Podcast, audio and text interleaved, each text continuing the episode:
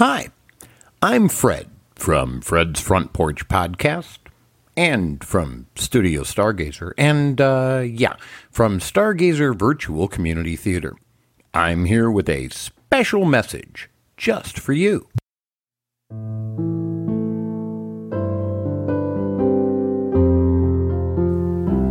We don't read and write poetry because it's cute. We read and write poetry because we are members of the human race. And the human race is filled with passion. And medicine, law, business, engineering. These are noble pursuits and necessary to sustain life. But poetry, beauty, romance, love, these are what we stay alive for. The Dead Poets Society. I know we can't go out anymore, and that makes it difficult to enjoy many of the arts. Laura is helping to bring the arts to you for free. Her podcast is filled not only with a unique perspective and a strong voice for change and understanding, but her presentation and storytelling are compelling. She's creating art, and she's working with more artists to help them create theirs. It's one of her ways of supporting the arts. I know there are some people thinking, I have needed a plumber, a teacher, a doctor, an auto mechanic, and a cook. I pay for those folks. I don't need an artist.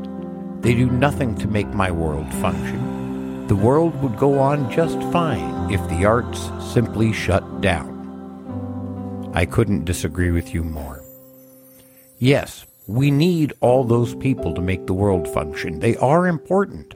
But what makes you and me different from cattle in the field is that we can experience catharsis. We can feel. We can love. We can understand our world more deeply than a cow can comprehend his. And artists help us to give our lives meaning. Art is what makes us human. It provides us a framework in which to view the world, and we can change our frames whenever we wish. At the moment, I'm listening to Tomorrow's Girls by Donald Fagen. That creates a particular feeling in me. I'm rocking gently in my chair and I'm thinking about why they're landing on the Jersey beaches. And I would worry about copyright infringement, but I sing so badly that no one would recognize it. Anyway, it's a nice feeling. By the time I finish writing this, another framework will present itself to me to allow me to think and feel something else. Look, you probably spend quite a bit of money on either cable or Netflix or Amazon Prime or Hulu or whatever else you may use. You're supporting artists who have large platforms and, frankly, don't really need your money. They've already made it. Patrick Stewart will pay rent next month whether I subscribe to CBS All Access or not. I'm asking you to support the smaller artists who want to share their visions with you. Laura's Patreon is in the show notes. You love her work.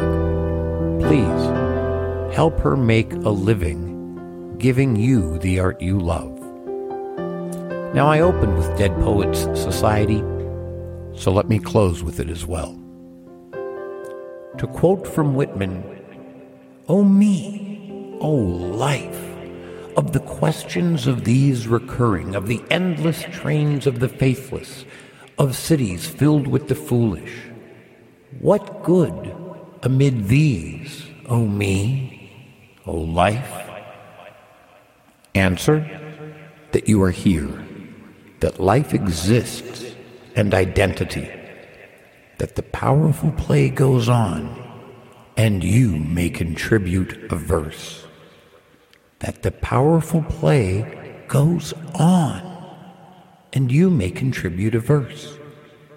What will your verse be?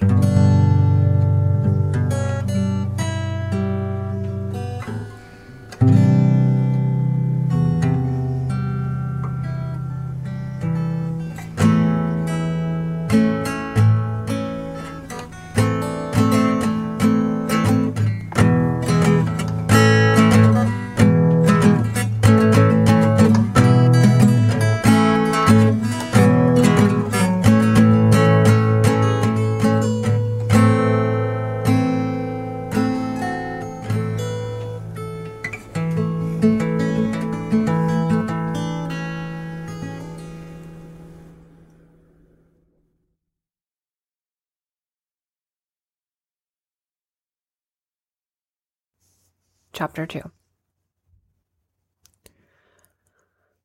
I was just calling to say, I love you, Sam. I always loved you. In the slight pause, a bit confused, I followed, I. L- goodbye. The voice trailed off in a strained whisper. And I rose, immediately shaken as a feeling of urgency took over, no longer able to sit or linger. The bar stool clunked to the ground behind me, but in a muffled and insulated way, as the setting and ambience suddenly seemed shrouded, contorting around me to form a tunnel to the door and my truck beyond. I had to get home. I think I didn't pay my tab looking back. I'm not sure if I uttered a word to the bartender as I abandoned my drink and bulleted out the door. It had been maybe 15 minutes that I had been sitting there. Connolly's Irish pub was just around the corner from my home. I had been eyeing it for months, but I had never even walked in the place before that day. Perhaps idealizing the experience a bit, sloshing it around in my mind, I thought it might be a new and interesting experience. I had never yet lived that quintessential American slash British slash Anglo Saxon experience you see in all the movies and sitcoms where you just go to the bar and start a tab and play pool or talk to the bartender or whoever else is there, meet people, flirt, start a bar fight. I don't know. I just wanted that new. I had only just turned that golden age of 21 the month before. I didn't celebrate birthdays. It was against my religion.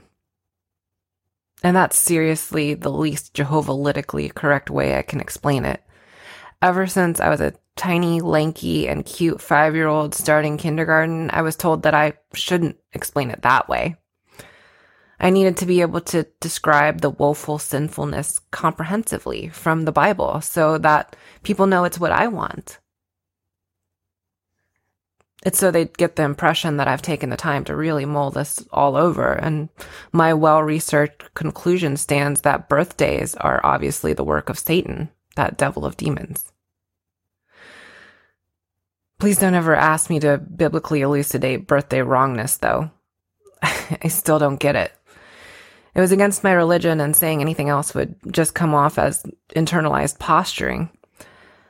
Too many openings in the rationale, more than everything else, even. I can't say I didn't already drink plenty. That's something everyone learns how to do early enough. Especially if they're trying the insanity of reaching out more in their congregation, there's no end to more. Always having plenty to do. And always saying yes works up an insatiably stressful thirst. And by the way, we're reading from the first letter to the Corinthians, chapter 15, verse 58, brothers and sisters. Please follow along in your own copy of the scriptures. Then keep that spot because we'll be flipping over a few chapters over to Paul's first letter to young Timothy so that we can learn how Jehovah thinks alcohol is a fantastic form of medication. And yes, of course, I'm well aware of how douchey this all sounds. However, the truth is, I had been all of 16 when I first hit up my parents' hidden liquor collection with some friends. Kids are big on firsts. Ergo, the pub sounded like it might be interesting. It sounded worldly, and totally not in the bad way that I had been taught. At that particular moment, though, it hadn't really been about that. Oh my God, I'd only needed to think. Just for a second, I needed my space. I needed to just recompile it all for a second before I lost it. That's how I ended up there at the bar. That's how this started. I'm not entirely sure why that was such an important thought to me as I jostled my key into the ignition and the engine fired up into an envied, thoughtless life of gas guzzling and gear spinning. And hello, attention readers. This isn't something I really want to talk about. This isn't how I wanted to begin this story. But if we're going to openly discuss these things I have to say, and if you're going to understand me in fairness, in any fairness and honesty, we most likely have to discuss this at some point and towards the outset. Just the way it is. Despite the way it sounds, this is not the hot, messy climax of my plot. It's loud, but only a small part of my whole definition, a vociferous antecedent to my person. You see, personally, I'm counting on you already having figured this out. I'm betting on you knowing the phone call I received. It was from my wife and I'm just sure you've already gathered why I was on a one track minded mad dash back home. Surely by now you have perceived that my wife of merely eight months had simply decided to swallow an entire bottle of acetaminophen that night. And that much is undoubtedly obvious to you at this point. And I'm sure you just see her like I did when I arrived home. She was lying down on the couch for me to find her dying. In turn, I think you already may guess that she had decided to kill both herself and our unborn child in this way, in a self centered fit of angst and pity, because I was less than enthusiastic about and even a little frightened by our newly discovered pregnancy. When I found her, I was in hysterics.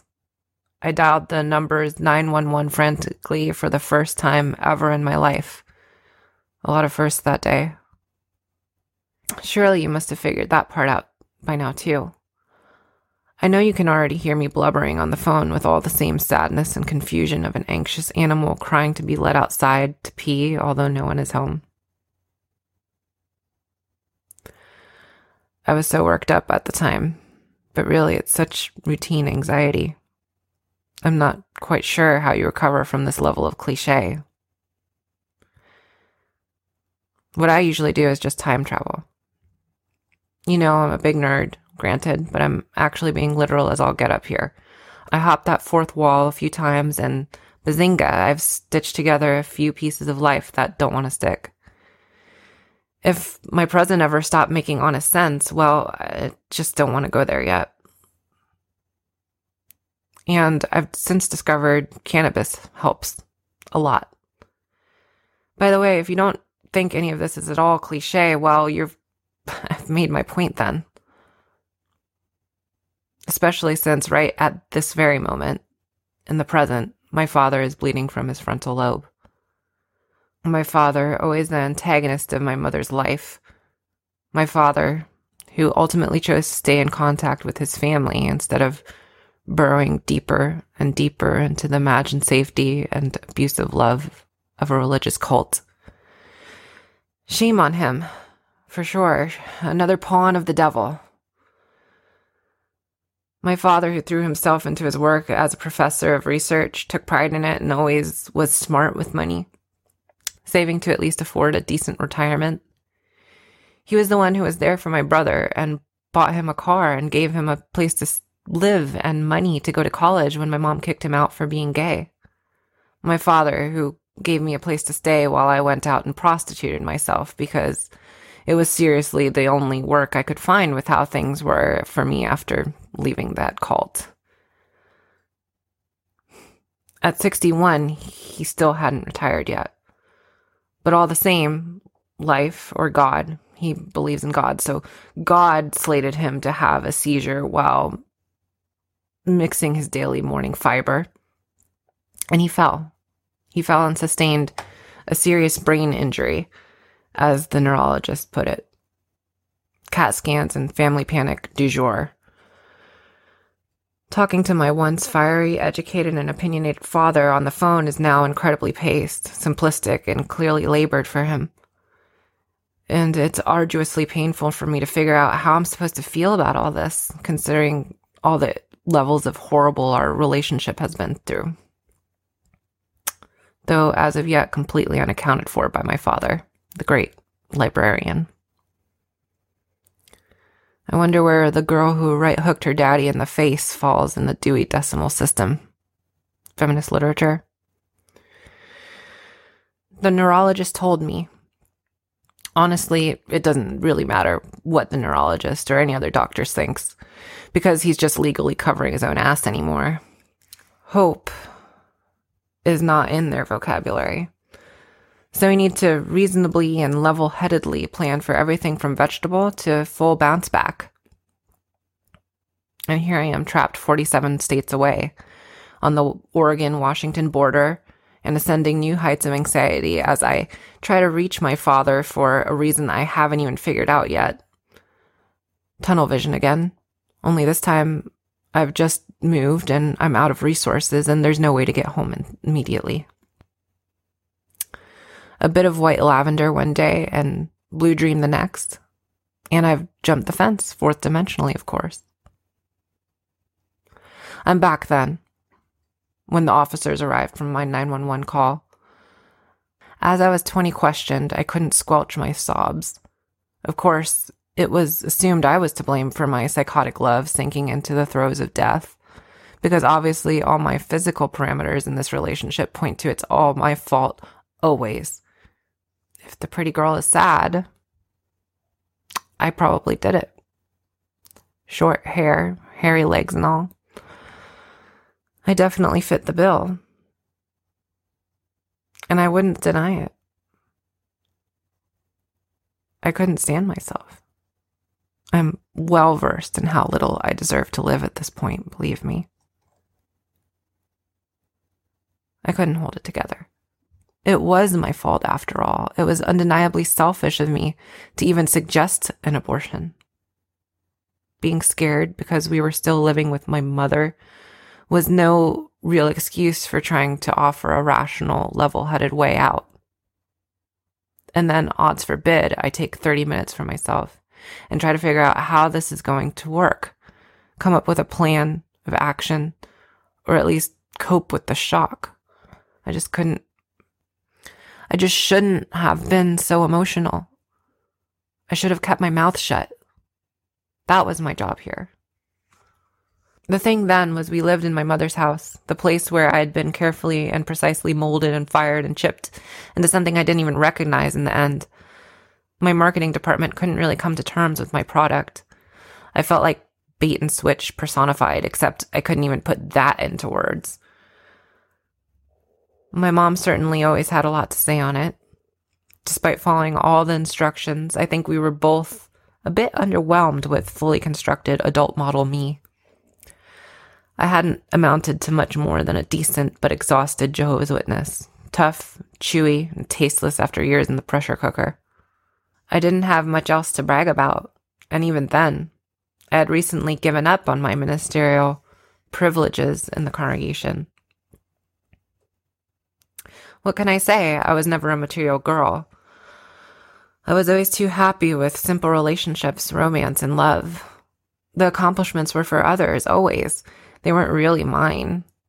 I was just goods and services, a sacrifice to God, because authentic me.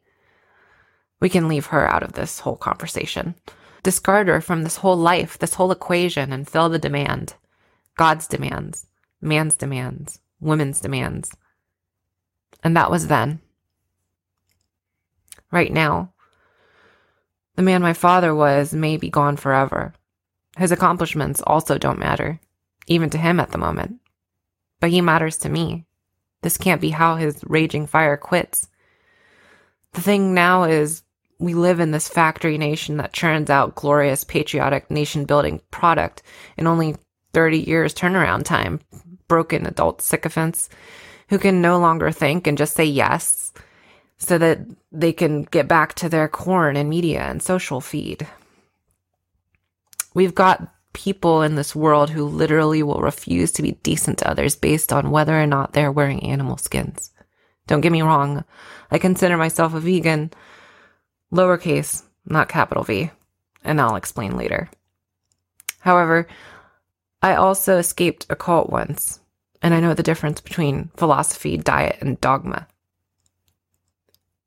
If some stranger's parent is dying in a hospital 47 states away, I would hope I'm not going to make things harder for him by making a raucous, angry scene about his leather boots or whatever. Because when we all reach that 55 or 60 years of age, we all start realizing there is no green pasture of remembrance and accomplishment ahead. Meeting the demand isn't significant enough on its own. And so we're baying in our futile, hoodwinked fury as we are poked closer and closer towards the grinding cogs of debt and inheritance and that capitalism factory that is steadily apportioned for us our daily feed regular subscriptions to whatever ideology we align with, and a steady insulin trance. As long as we say yes and can tug a plow or a carriage, we are remembered and we benefit, but not a second longer. Not by this factory.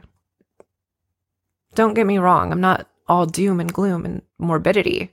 I'm not some communist, anarchist, tub thumping rebel either. I'm a rebel, maybe, but I've always been a lot better reasoned than completely writing off long standing economic models. It's just that's the same reason I recognize there are other models out there balancing the scales of validity. And maybe we need to just pick and choose our individual actions and reactions more wisely instead of sliding a singular colored tinted glass over our eyes. The last time I did that, it was Jehovah colored, which is basically black, like welding goggles. You could honestly only see anything at all when the light was explosion quality bright enough. And again, the lenses were Jehovah colored, not the light. Those flares were actually just the best and worst parts of life blazing as they threatened to pass me by under my apathetic Jehovah insistent haze. Wait, no, wait. Actually, the last time was probably the time I was wearing the vagina pink tinted spectacles of feminism. I got caught up. We all do. But I chucked those too, and again, I'll explain later. No, I fully believe that whether still inside or having escaped the factory, the only salvation from this world as a whole rests within our connections. Real connections and love we forge with others keep us moving forward. They keep us living.